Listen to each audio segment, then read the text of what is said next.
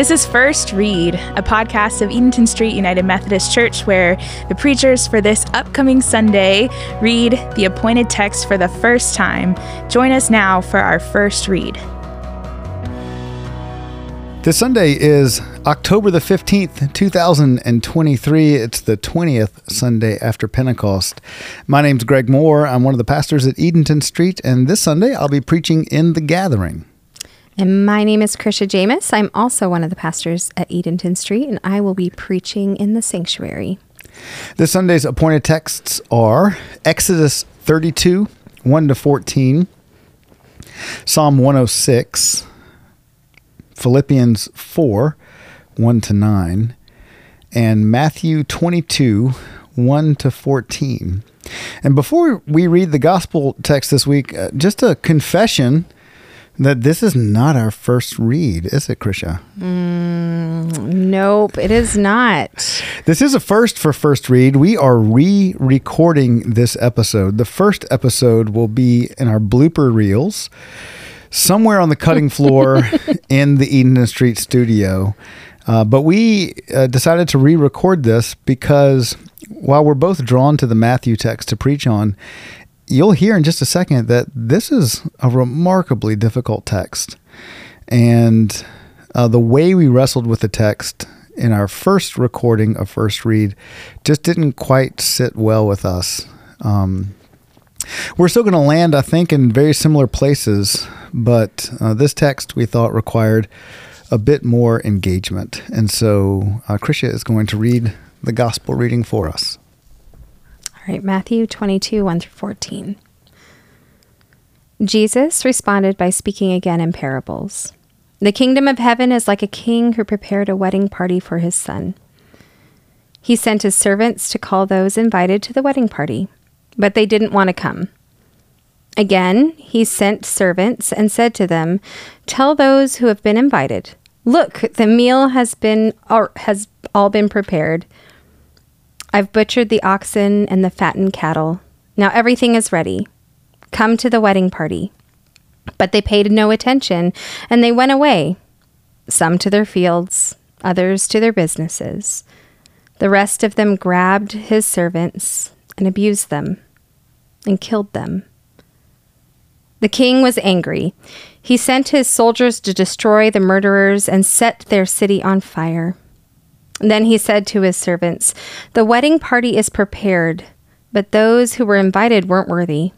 Therefore, go to the roads on the edge of town and invite everyone you can find to, to the wedding party. Then those servants went to the roads and gathered everyone they found, both evil and good. The wedding party was full of guests.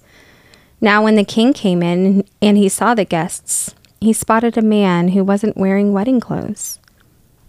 He said to him, Friend, how did you get in here without wedding clothes? But he was speechless. Then the king said to his servants, Tie his hands and his feet and throw him into the furthest darkness. People there will be weeping and grinding their teeth. Many people are invited, but few are chosen. This is the word of God for us, the people of God. Thanks, Thanks be, to, to God. God.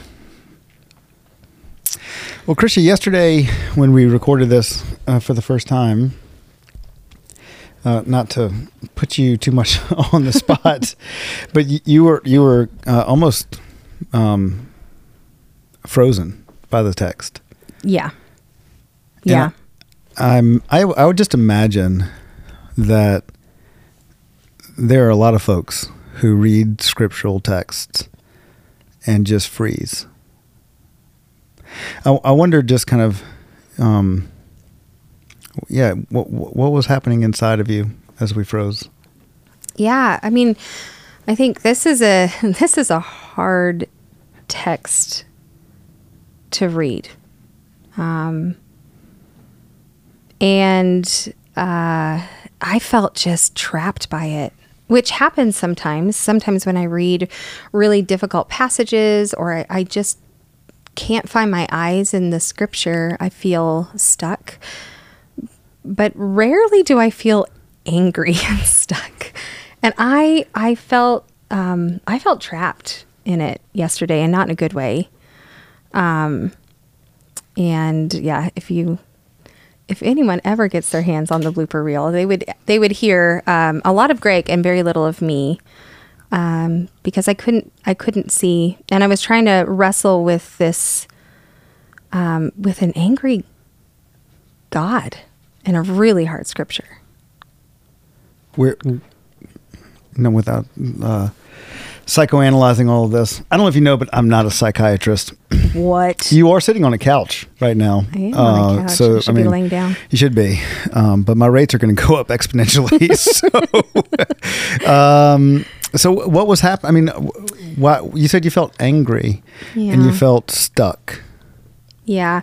So, I, and I mentioned this in uh, the the first read because we're in second read now, where I grew up in a church. Oh God, learning about uh, an angry God, about a God who was constantly disappointed in me, mad at me, judging everything I did or did not do. Um, and so anger was always complex, I would say, especially in regards to God. Like I, I never understood or saw um, anger in good or beautiful ways regarding God. And so this text um, just felt really hard because, yeah, I grew up uh, feeling scrutinized and just constantly um, on the receiving end of a judgmental and angry God. So it triggered a lot of these images that you grew up with, Yeah, yeah. and you froze. And I froze and I didn't know what to say or what to do or how to move within the text um, because the picture that I was seeing, I was stuck in this this picture of um, just damage. I'm so grateful that you named that uh, because I think, you know, especially within mainline churches like ours, the lectionary points texts like this, and we preachers are um, want to avoid them. So we like let's preach the Philippians text this week because you know may the God of all peace and understanding be with you. But we still read the gospel text, and so we read it, and invariably people are frozen in the in the pews because we just read this really hard thing, and we're not even going to talk about it. Um, how do we engage this? Well, and the Philippians text and the Matthew text almost seem like polar uh, opposites. Yeah. Not even, I don't know. Like, it's, yeah. How do you, how do you hear both? Well, let- let's let's hear the the parable and see um, see if engaging this parable helps us understand not just this.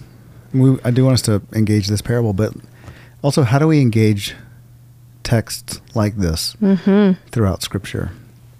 So, first of all, just a reminder parables are teaching tools that Jesus uses to help illuminate reality. Uh, Amanda Rigby is teaching us that in midweek, where um, we're encountering the parables of Jesus, where Jesus tells a story, a short story, which helps us see the reality that we're living in. And this is named as a parable by Matthew. It starts off by saying Jesus told them another parable. Um, so, in this parable, uh, he's describing what? What he's describing, um, well, it says the kingdom of heaven is like a king who prepared a wedding party for his son. So I think what's being described or illuminated maybe is um, the kingdom of heaven. Which in Matthew's gospel is not something that we are waiting to get to when we die. The kingdom It's of heaven now. is this thing that's at hand, right? That's the proclamation that begins Jesus' ministry. The kingdom of heaven is at hand. It's here. And so it is that place where God, um, God's desires are realized. and lived. Yeah, like that's where the kingdom of heaven is, and it's it's accessible now. It doesn't mean that uh, there's nothing to say about what happens after we die. But that's just not what this is. Jesus is not describing an otherworldly existence. He's inviting us into an existence in this world um, that he describes in this gospel over and over and over again as the kingdom of heaven. So the kingdom of heaven is like a banquet where a king's throwing a party because his son's getting married and he invites all these people and the people say nah. No, they're good. No, it's a wedding party, and you know maybe they just don't like weddings. I don't know. It's it's a very specific type of banquet. Is going to get stuff off the registry at Williams Sonoma. It's a thing. It's complicated. Don't they have flatware? Do you really need another fork? wedding cake is always dry. Yeah, it's not. It's not good. And so they say no. They're too busy. They fail to participate in the invitation, and so what happens? Uh, so he gets he gets spicy. The king uh, gets kind of angry, um, and he sends them out again. Like, no, I don't think they heard me the first time. There's food and uh, everything's ready. So tell them to get their heinies in here. And did their heinies come in there? Their heinies did not come in there. it's oh, by the way, it's Children's Sunday. Um, so you know, I'm trying to make this a little bit more accessible to children. So we're gonna Fun fact: It's also Children's Sabbath on October fifteenth Yeah. at Eden Street. This is not like Oh, a, yes, worldwide yes, sorry. celebration. I should have clarified. So we're going to read this on Children's Sabbath Sunday. So Jerusalem. the invitation goes out again, and this time they say no, and they killed the people who brought the invitations. Is that right? Yeah, they say no, and then uh, so they grabbed their servants and abused and killed them. Yeah. And, And then, the king is really angry, Yeah. really, really angry, and so he sent his soldiers to destroy the murderers and set their city on fire. And is that the part that freezes you? Yes, Yeah. yeah, that's where that's where I got stuck. Hmm. I lost my eyes. Yeah. After that, invitations go back out again to like people in highways and byways, anybody, Yeah, and they bring them in. which is real. He's probably invested a lot of money in this this feast in this party and wants someone to show up for it. So he goes and invites everyone. which makes makes my my Wesleyan heart very proud, Mm-hmm. very happy. The invitation is to all. Uh, and then the part that that I freeze at is the next part Yes.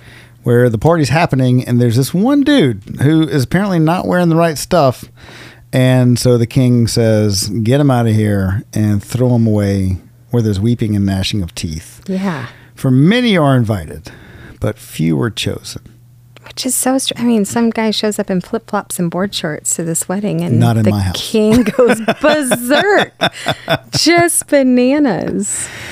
yeah Which does not make sense because five seconds ago he was inviting everybody.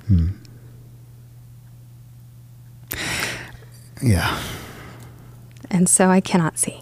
I don't know.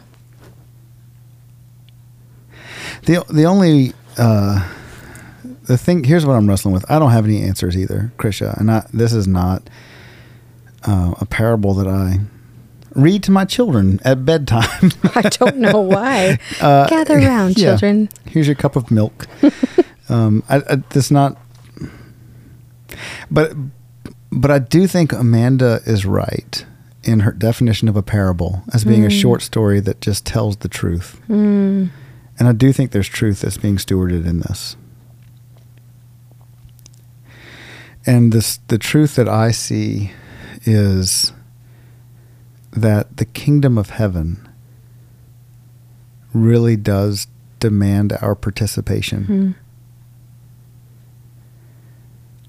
Like the ways of God demand our like in our baptism, our like our, the way the church introduces us to God is says that we are incorporated into God's mighty acts of salvation, which means that like we are now participants.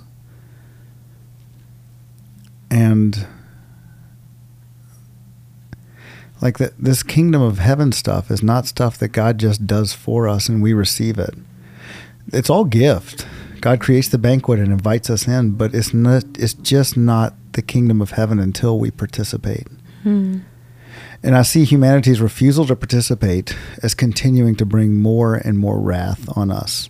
And I think that's where the main, mainline church often loses our footing because we just don't like to talk about God's wrath. Yeah. Because the only model we're given is, I think, like your childhood church, Yeah. where God's primary impetus is wrath. Yes, that's But wrath How doesn't conversion throw par- but wrath doesn't throw parties, and wrath actually doesn't convert us. no. Wrath deforms us. Yeah. Love converts us, Yeah. and this party is a celebration of love. And when we are unable to participate in that, I think it feels like wrath, like not being able to Mm. pis- participate in love feels like Death, death and judgment. fire. And it's true. Yeah.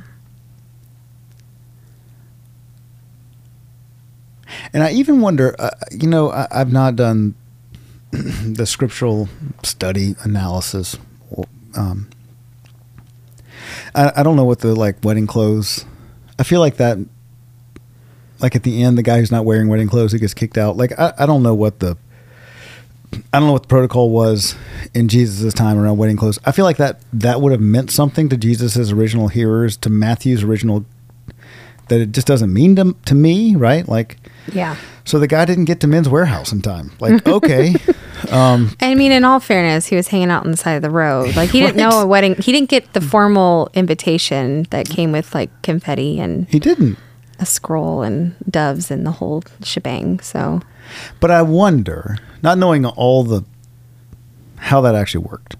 You know, I've read commentaries that say like, if you went to a wedding party, the host would always provide the your wedding garments, and so I've read that. That's somewhere in the back of my mind, and I, I don't know. I have to confirm that. But I do know that, at least in this text, this guy is at the party, but's not participating. Hmm. And so it's not enough just to be in proximity to God's will. There has to be an active participation. Yeah, I mean, he says uh, says here. He said to him, "Friend, how did you get in here without wedding clothes?" But he was speechless and silent and didn't respond. Hmm. He didn't participate. There's a whole, you know, question of like, could he afford wedding clothes and all that kind of stuff. I don't know. I don't know if the answer was that like wedding guests were always given Well, maybe it wasn't even about the wedding clothes, but about his silence. mm, just not participating. Yeah, he just wasn't responding or answering or or anything. Yeah. Like maybe it simply was, how'd you get in here without wedding clothes? Maybe he wanted to give him some wedding clothes. Um, and he was silent Yeah. Without speech. I, I do know that um, love is participatory. hmm And what's driving this story is God's unrelenting love. Which you see in the 100 different invitations. Yeah, right? to the party. Like won't stop inviting. Like, fine, you guys won't come, but like, come on, there's food. yeah, Keep coming, and he keeps inviting um, different people, whoever will participate. whoever will participate. Which is, I mean, you know, at the very beginning of the story, it it's you know it says Jesus responded by speaking again in parables. Responded to what? He's responding to Pharisees and Sadducees, who are religious leaders, who are in proximity to the things of God, but are not participating in the ways of God. Like they, the banquet is laid out before them, but they're not participating in it. Um, and that's why the parable just before this, Jesus says prostitutes and tax collectors are getting in there before you because they're actually willing to participate in the ways of grace. It's not enough just to be in proximity, it demands participation. Yeah. And pastorally, as a you know, as a professional Christian, what terrifies me, Is that on your resume? it is, Okay, cool. uh, what terrifies me is that sometimes um, being in proximity to the sacred sometimes um, makes me less likely to participate. Hmm. And I, I just don't know. You know, God, God save us from being people who always talk about holy things but don't experience them. Hmm. Who think our proximity is enough. The invitation is to participate over and over and over again in the ways mm. of grace. And I do think that the truth is that when we don't, it feels like wrath.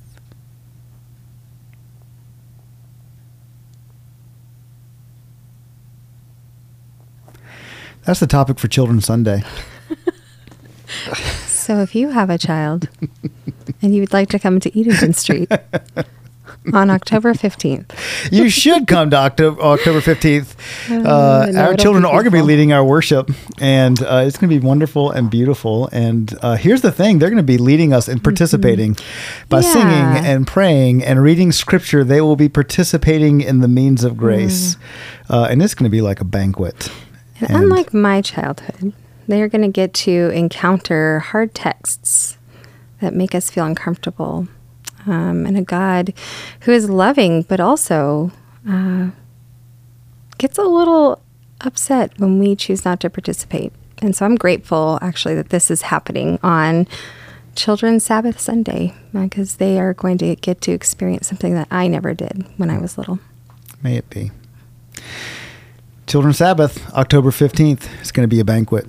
We'll see you there.